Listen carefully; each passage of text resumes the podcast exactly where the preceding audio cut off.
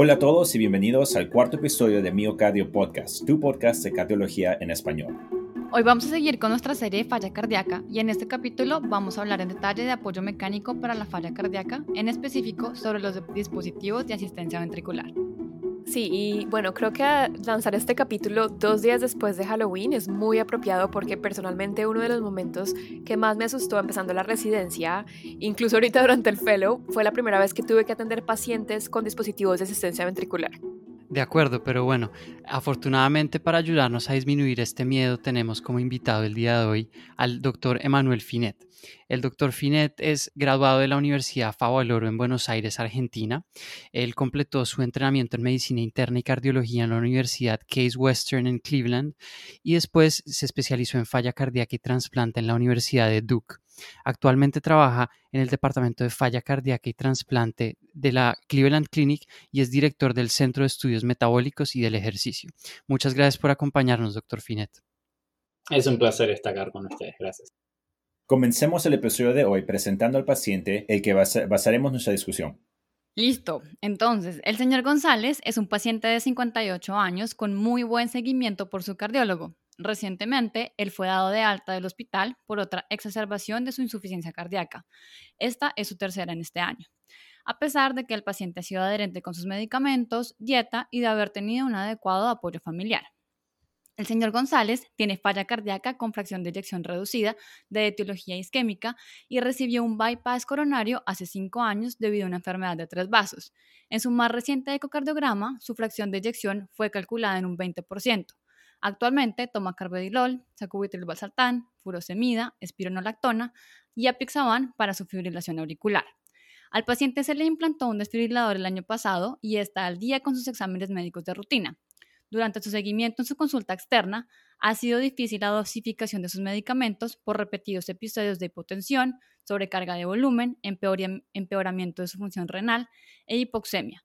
La documentación al final de su hospitalización lo clasificó como clase funcional NIHA 3. El día de hoy regresa a la consulta de falla cardíaca después de haber sido dado de alta. Pues sí, como podemos ver, el señor González ha sido un caso bastante difícil de manejar y yo creo que la siguiente pregunta que todos nos debemos hacer es cuál es el siguiente paso o los siguientes pasos en el tratamiento del señor González. Doctor Finet, muchas gracias por acompañarnos otra vez y para empezar queremos preguntarle cuál es el momento más adecuado para referir a un paciente como el señor González a un especialista de falla cardíaca para considerar terapias avanzadas. Me imagino que es ideal comenzar estas evaluaciones antes de que el paciente se complique mucho, ¿verdad? Sí, es así. La Sociedad Americana de Insuficiencia Cardíaca define a la insuficiencia cardíaca avanzada como la presencia del síndrome de insuficiencia cardíaca que es severo y progresivo, eh, a pesar del tratamiento quirúrgico y clínico que le estamos dando a los pacientes y que además produce una gran cantidad de eh, morbilidad y alto riesgo de mortalidad.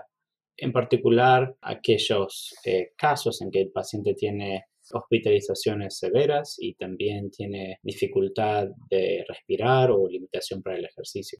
Lo más importante es el poder referir a los pacientes tempranamente, como acaban de decir, sobre todo aquellos pacientes que tienen, por ejemplo, una fracción de eyección menor al 30% o que han tenido más de dos hospitalizaciones en un año o visitas a la emergencia, al departamento de emergencias, o bien una, una, una disfunción progresiva de la función renal, que muchas veces es muy incipiente, eh, o de función hepática, o bien tienen eh, hipotensión progresiva, aquellos pacientes a los cuales venimos siguiendo por mucho tiempo y ahora tenemos que disminuir la dosis de vasodilatadores porque mm, el paciente está progresivamente más hipotenso, o tienen refractoriedad a los diuréticos, o tienen edema que no podemos resolver sin empeorar la función renal, o bien tienen una hiponatremia que ha sido progresiva, o episodios recurrentes de taquicardia ventricular o descargas de fibriladores. Esos son los cambios incipientes en que uno nos dan a pensar de que el paciente está llegando en un momento de su enfermedad cardiovascular que ha perdido la reverberancia o la flexibilidad cardíaca para poder ajustar a todas esas cosas. Si de una cuestión más objetiva, si el paciente tiene un síndrome de insuficiencia cardíaca derecha o si tiene ya es ahora o han iniciado agentes inotrópicos endovenosos o es dependiente de inotrópicos endovenosos, es sumamente importante también referirlos temprano. Si alguien ha hecho algún tipo de estudio de la caminata, esos de 6 minutos, y, y el paciente hace menos de 300 metros, confirma una limitación funcional y es importante referirlos. O si hay algún médico o cardiólogo que los ha referido a hacer una ergometría metabólica y tienen un consumo máximo de energía menor de 14 mililitros por kilo por minuto, que es sospechado que sea por enfermedad cardiovascular. Eso significa que el paciente tiene una mortalidad aproximadamente de un 60% al año, eh, lo cual es importante referirlo también. Así que esas son las cosas más obvias. Si el paciente, uno, alguien lo manda a hacer un cateterismo hemodinámico y, obviamente tiene hemodinamias alteradas que confirman un estado de, de poca perfusión, es claramente una indicación para que sean referidos. Así que eso es lo más importante. El problema de referirlos tardíamente es que muchas veces la edad avanzada o la falla renal o hepática puede ser irreversible, o bien si el paciente tiene una caquexia cardíaca y ya no es suficiente el mejorarle la perfusión con un corazón nuevo o con un aparato de circulación mecánica, porque ya ven a haber más de un órgano que está afectado y muchas veces es imposible mejorar el pronóstico del paciente. Así que el referir temprano sería lo más importante. Muy claro, doctor Finet. Entonces, parece que muy importante es referir tempranamente y así permitir la, monitorización cercana de aquellos pacientes que empiezan a mostrar los signos, como usted dijo, de decompensación frecuente y de progresión. También referir muy tarde parece que puede ocasionar que el, paciente ya no sea candidato para las terapias avanzadas disponibles. Claro, es lo que decía, el, el referir a los pacientes muy tarde, uno puede perder esa idoneidad para poder ser un buen candidato. Además, otra opción, otra razón también por referirlos antes, que muchas veces los pacientes no son candidatos idóneos, pero podrían serlo en el corto tiempo. Por ejemplo, si un paciente es obeso, uno puede referirlo, empezar a tratarlo, estabilizarlo y referirlo a un nutricionista para que pueda ayudarlo a bajar de peso y transformarse en idóneo. Si un paciente tiene barreras socioeconómicas, uno puede referirlo a un trabajador social y seguir viéndolo mientras le hace el resto de la, evaluación y ver si hay unas barreras, si esas barreras pueden ser eh, mejoradas o eliminadas para que el paciente pueda terminar. Así que acá en inglés se dice grooming. Uno puede embellecer en cierta manera a los pacientes que originalmente no son candidatos. Así que ante la duda uno siempre tiene que referir a un, a un especialista en insuficiencia cardíaca porque tienen la capacidad de poder ver más allá porque estamos acostumbrados a ver al paciente a lo largo de su vida. Entonces, nosotros pensamos en el final y después tratamos de construir todo el cuidado del paciente en forma retrospectiva. Clarísimo, entonces, referir tempranamente a los pacientes. Y, doctor Finet, ¿nos podría explicar brevemente cuáles son las terapias avanzadas disponibles en la actualidad para el manejo crónico de paciente con falla cardíaca terminal? Sin lugar a dudas, el trasplante cardíaco es el tratamiento por excelencia de pacientes con insuficiencia cardíaca terminal que provee la mejor calidad de vida y la mejor sobrevida, tanto a corto plazo como a largo plazo. En segundo lugar, aquellos pacientes que no tienen opción para tener un trasplante cardíaco o que tanto no tienen opción permanente o que no tienen una opción transitoria. Los dispositivos de asistencia circulatoria mecánica proveen una mejoría de la sobrevida tremenda con respecto al no hacer nada, obviamente. La calidad de vida quizás no es tan buena como el trasplante, porque actualmente los dispositivos no son completamente internos, sino que tienen un cable que está conectado a baterías externas y un controlador. Entonces el paciente tiene que aprender a planear mejor su vida, tanto para los dispositivos ventriculares izquierdos o para los corazones artificiales. Aquellos pacientes que no son candidatos para ninguno de los dos, muchos acceden a irse a la casa con agentes sinotrópicos endovenosos como la dobutamina o milvenona estos agentes no producen una mejoría en la sobrevida significativa, pero sí producen una mejoría sintomática. Y creemos también que los pacientes vienen menos al hospital por insuficiencia cardíaca, si bien muchas veces siguen teniendo hospitalizaciones por otro tipo de complicaciones. Y en último lugar, los pacientes que no son candidatos para ninguna de estas tres opciones, los cuidados paliativos en la casa son también muchas veces una opción porque muchos pacientes prefieren no tener nada y, morir con dignidad en su casa, así que uno tiene que tener la capacidad de alinearse lo más posible con las metas que los pacientes tienen.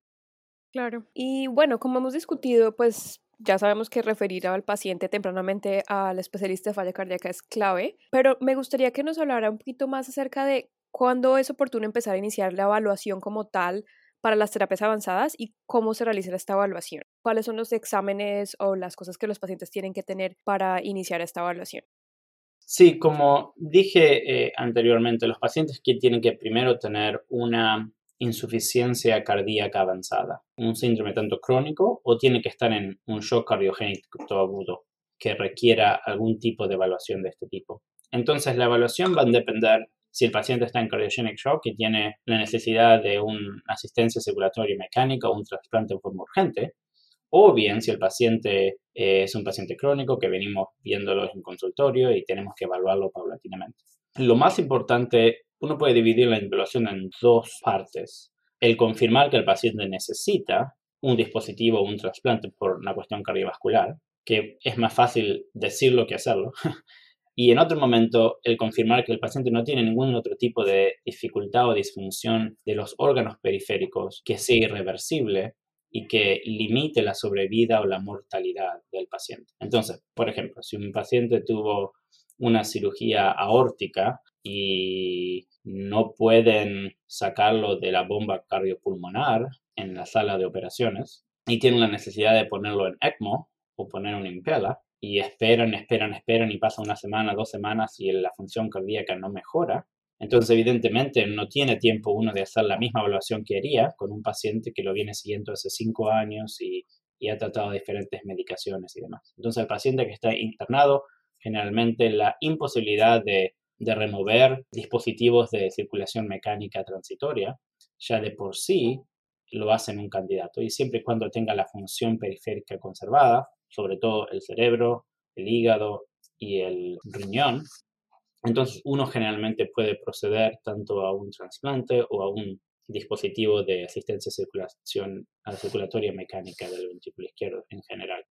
La evaluación es mucho más alta, más, más grande también. Uno tiene que asegurarse que no tiene ninguna otra complicación quirúrgica, que tenga un buen apoyo social, que pueda tener las medicaciones, que no tenga ningún tipo de abuso de drogas ilegales, que tenga un buen apoyo familiar y financiero para comprar todas las medicaciones que necesita y demás. A los pacientes que tienen insuficiencia cardíaca crónica, es más difícil eh, saber cuándo es el momento, porque uno no quiere proceder muy temprano, pero tampoco quiere dejarse estar y, perder la, oportunidad de ayudar al, al, paciente. Entonces, generalmente tratamos de evaluarlos con ergometrías metabólicas. Son ergometrías que nos permiten analizar el consumo de oxígeno de los pacientes y este consumo de oxígeno, cuando están ejercitando, es proporcional al aumento en la circulación cardíaca. Así que el paciente puede tener una fracción de inyección del 20%, pero quizás cuando están ejercitando esa fracción de inyección aumenta y uno no lo puede ver a menos que lo mire. Entonces, el tener un consumo de oxígeno muy bajo está ligado a una baja sobrevida y eso nos empieza a guiar. Cuando el paciente ya disminuye su consumo de, de oxígeno, uno ya está pensando en tratar de buscar opciones para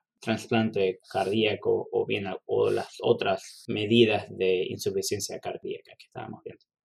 Bueno, justo como mencionas, afortunadamente el señor González ha tenido una gran parte de esta evaluación. Entonces, sabemos que no pudo caminar más de 300 metros en la caminata de 6 minutos y este parámetro ha ido empeorando en los últimos 12 meses. Adicionalmente, la prueba de esfuerzo metabólica tuvo un consumo máximo de oxígeno de 10 mililitros kilo minuto.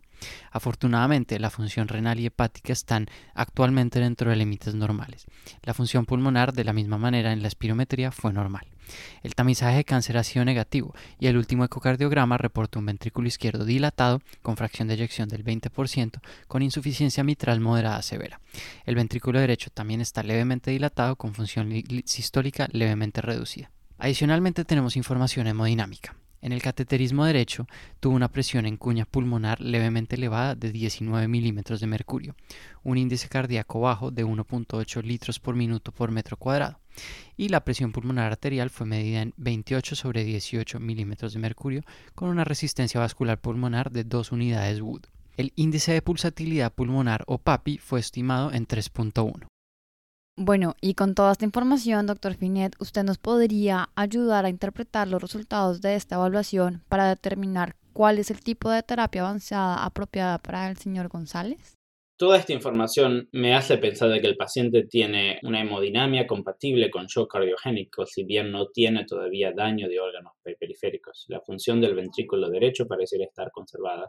Entonces, lo que no sabemos de este caso en particular es que si el paciente tiene algún tipo de eh, posibilidad de revertir este estatus que, tiene mediante revascularización o si el paciente tiene, por ejemplo, un bloqueo izquierdo de sus, eh, un hemibloqueo izquierdo, bloqueo completo izquierdo y, y necesita un aparato de resincronización cardíaca y demás. Pero asumiendo de que ninguna de esas cosas sea posible, de que el paciente no tiene ninguna área en riesgo de isquemia. En este caso, tanto el trasplante cardíaco o un dispositivo de asistencia de circulación mecánica del ventrículo izquierdo serían apropiados. Pero siempre uno tiene que asegurarse de que no haya nada que pueda hacer forma clínica o quirúrgica antes de progresar.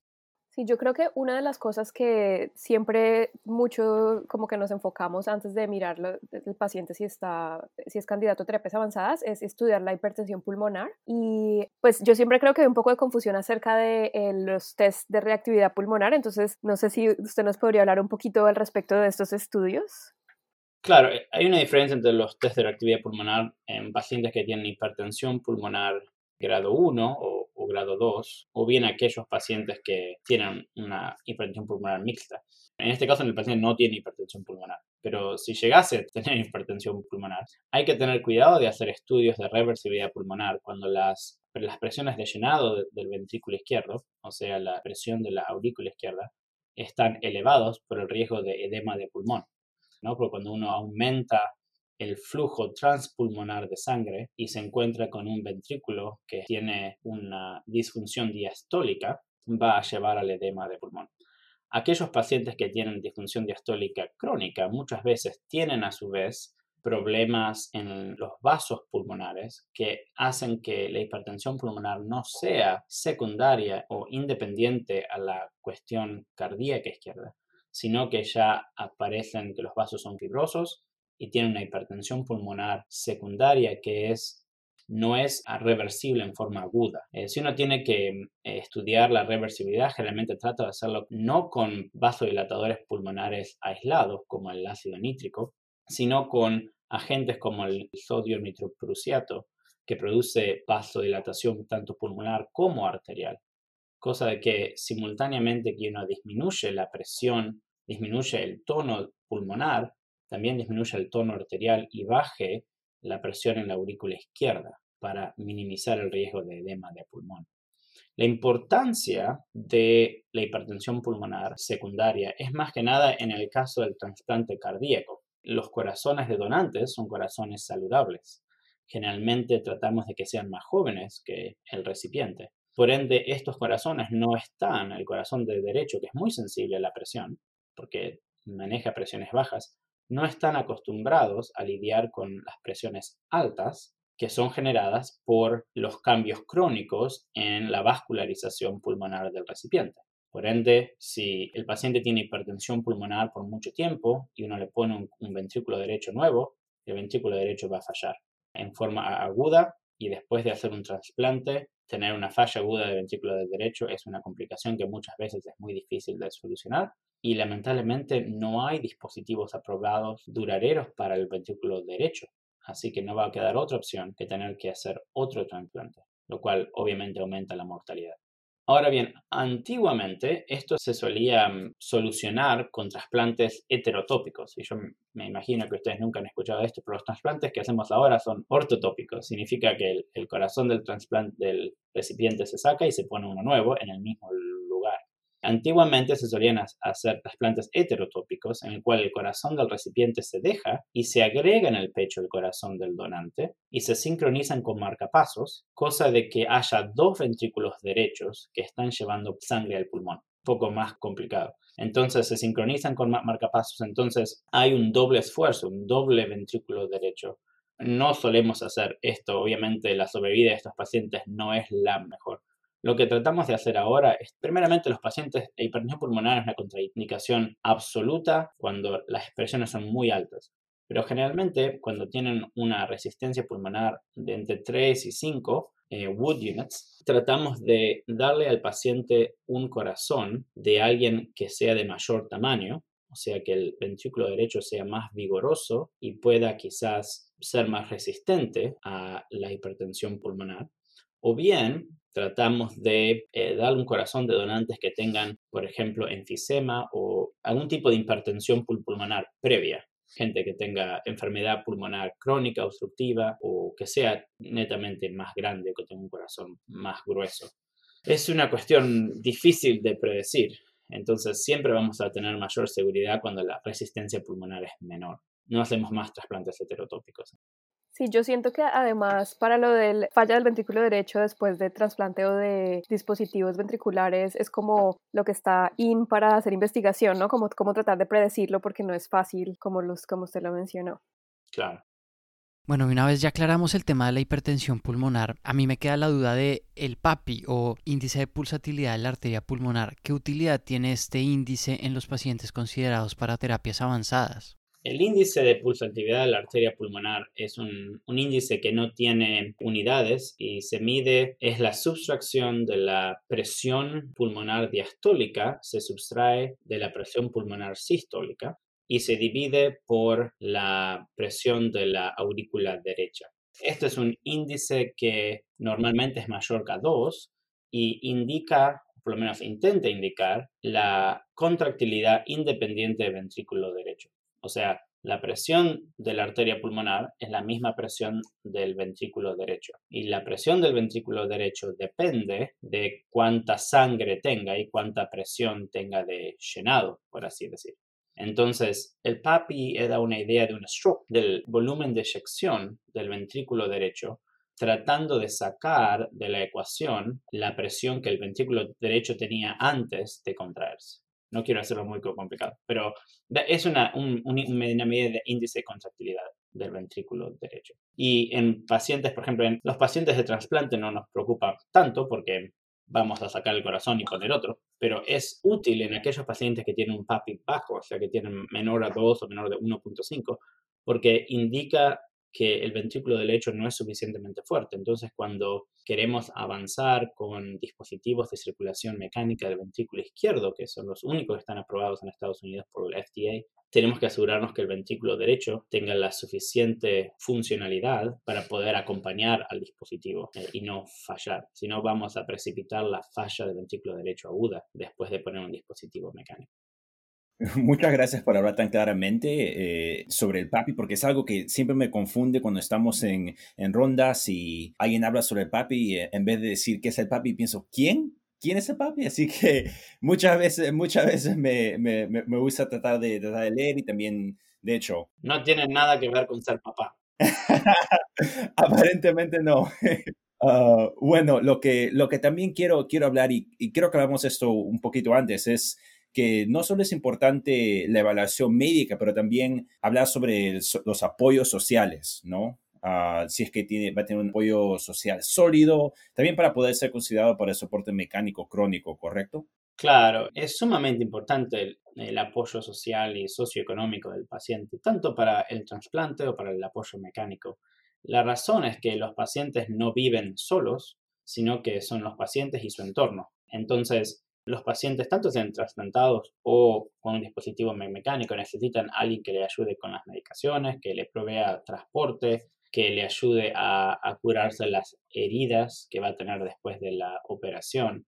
Que si los pacientes se desmayan y tienen un dispositivo mecánico, tienen que saber cómo hacer eh, lo que acá decimos el troubleshooting, tratar de, entender cuáles son las complicaciones o cuáles son las fallas que puede llegar a tener el dispositivo o las alarmas para poder ayudarlo en general. Eh, muchos pacientes son independientes después de un tiempo, pero por los primeros seis meses o un año tienen que tener el suficiente apoyo familiar por las 24 horas al día para poder ayudarles a la transición. Ustedes imagínense que el cambio de vida es fenomenal eh, en esta gente. Y si bien se sienten mucho mejor, ya no son un paciente no normal. Van a cualquier consultorio y en vez de escuchar latidos cardíacos, le escuchan un sonido que hace y no tienen pulso y no les pueden chequear el este son como muertos. Están, están muertos pero están caminando, ¿no? Claro, y si son trasplantados, el, concepto de tener el corazón de alguien más que estuvo viviendo y ahora lo tienen ellos Así que tiene que tener un buen apoyo social para asegurar que nosotros no queremos asegurar que el paciente tenga una buena circulación, sino queremos asegurar que el paciente tenga una buena sobrevida y una buena calidad de, vida. Y eso va más allá que proveer un corazón o proveer una mejor circulación. Así que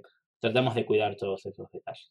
Total. Y siguiendo la misma línea, pues ya sabemos cuáles son las indicaciones más importantes para estas terapias, pero también, doctor Finet, ¿nos podría hablar un poquito de cuáles son las contraindicaciones y qué pacientes definitivamente no son candidatos a estas terapias?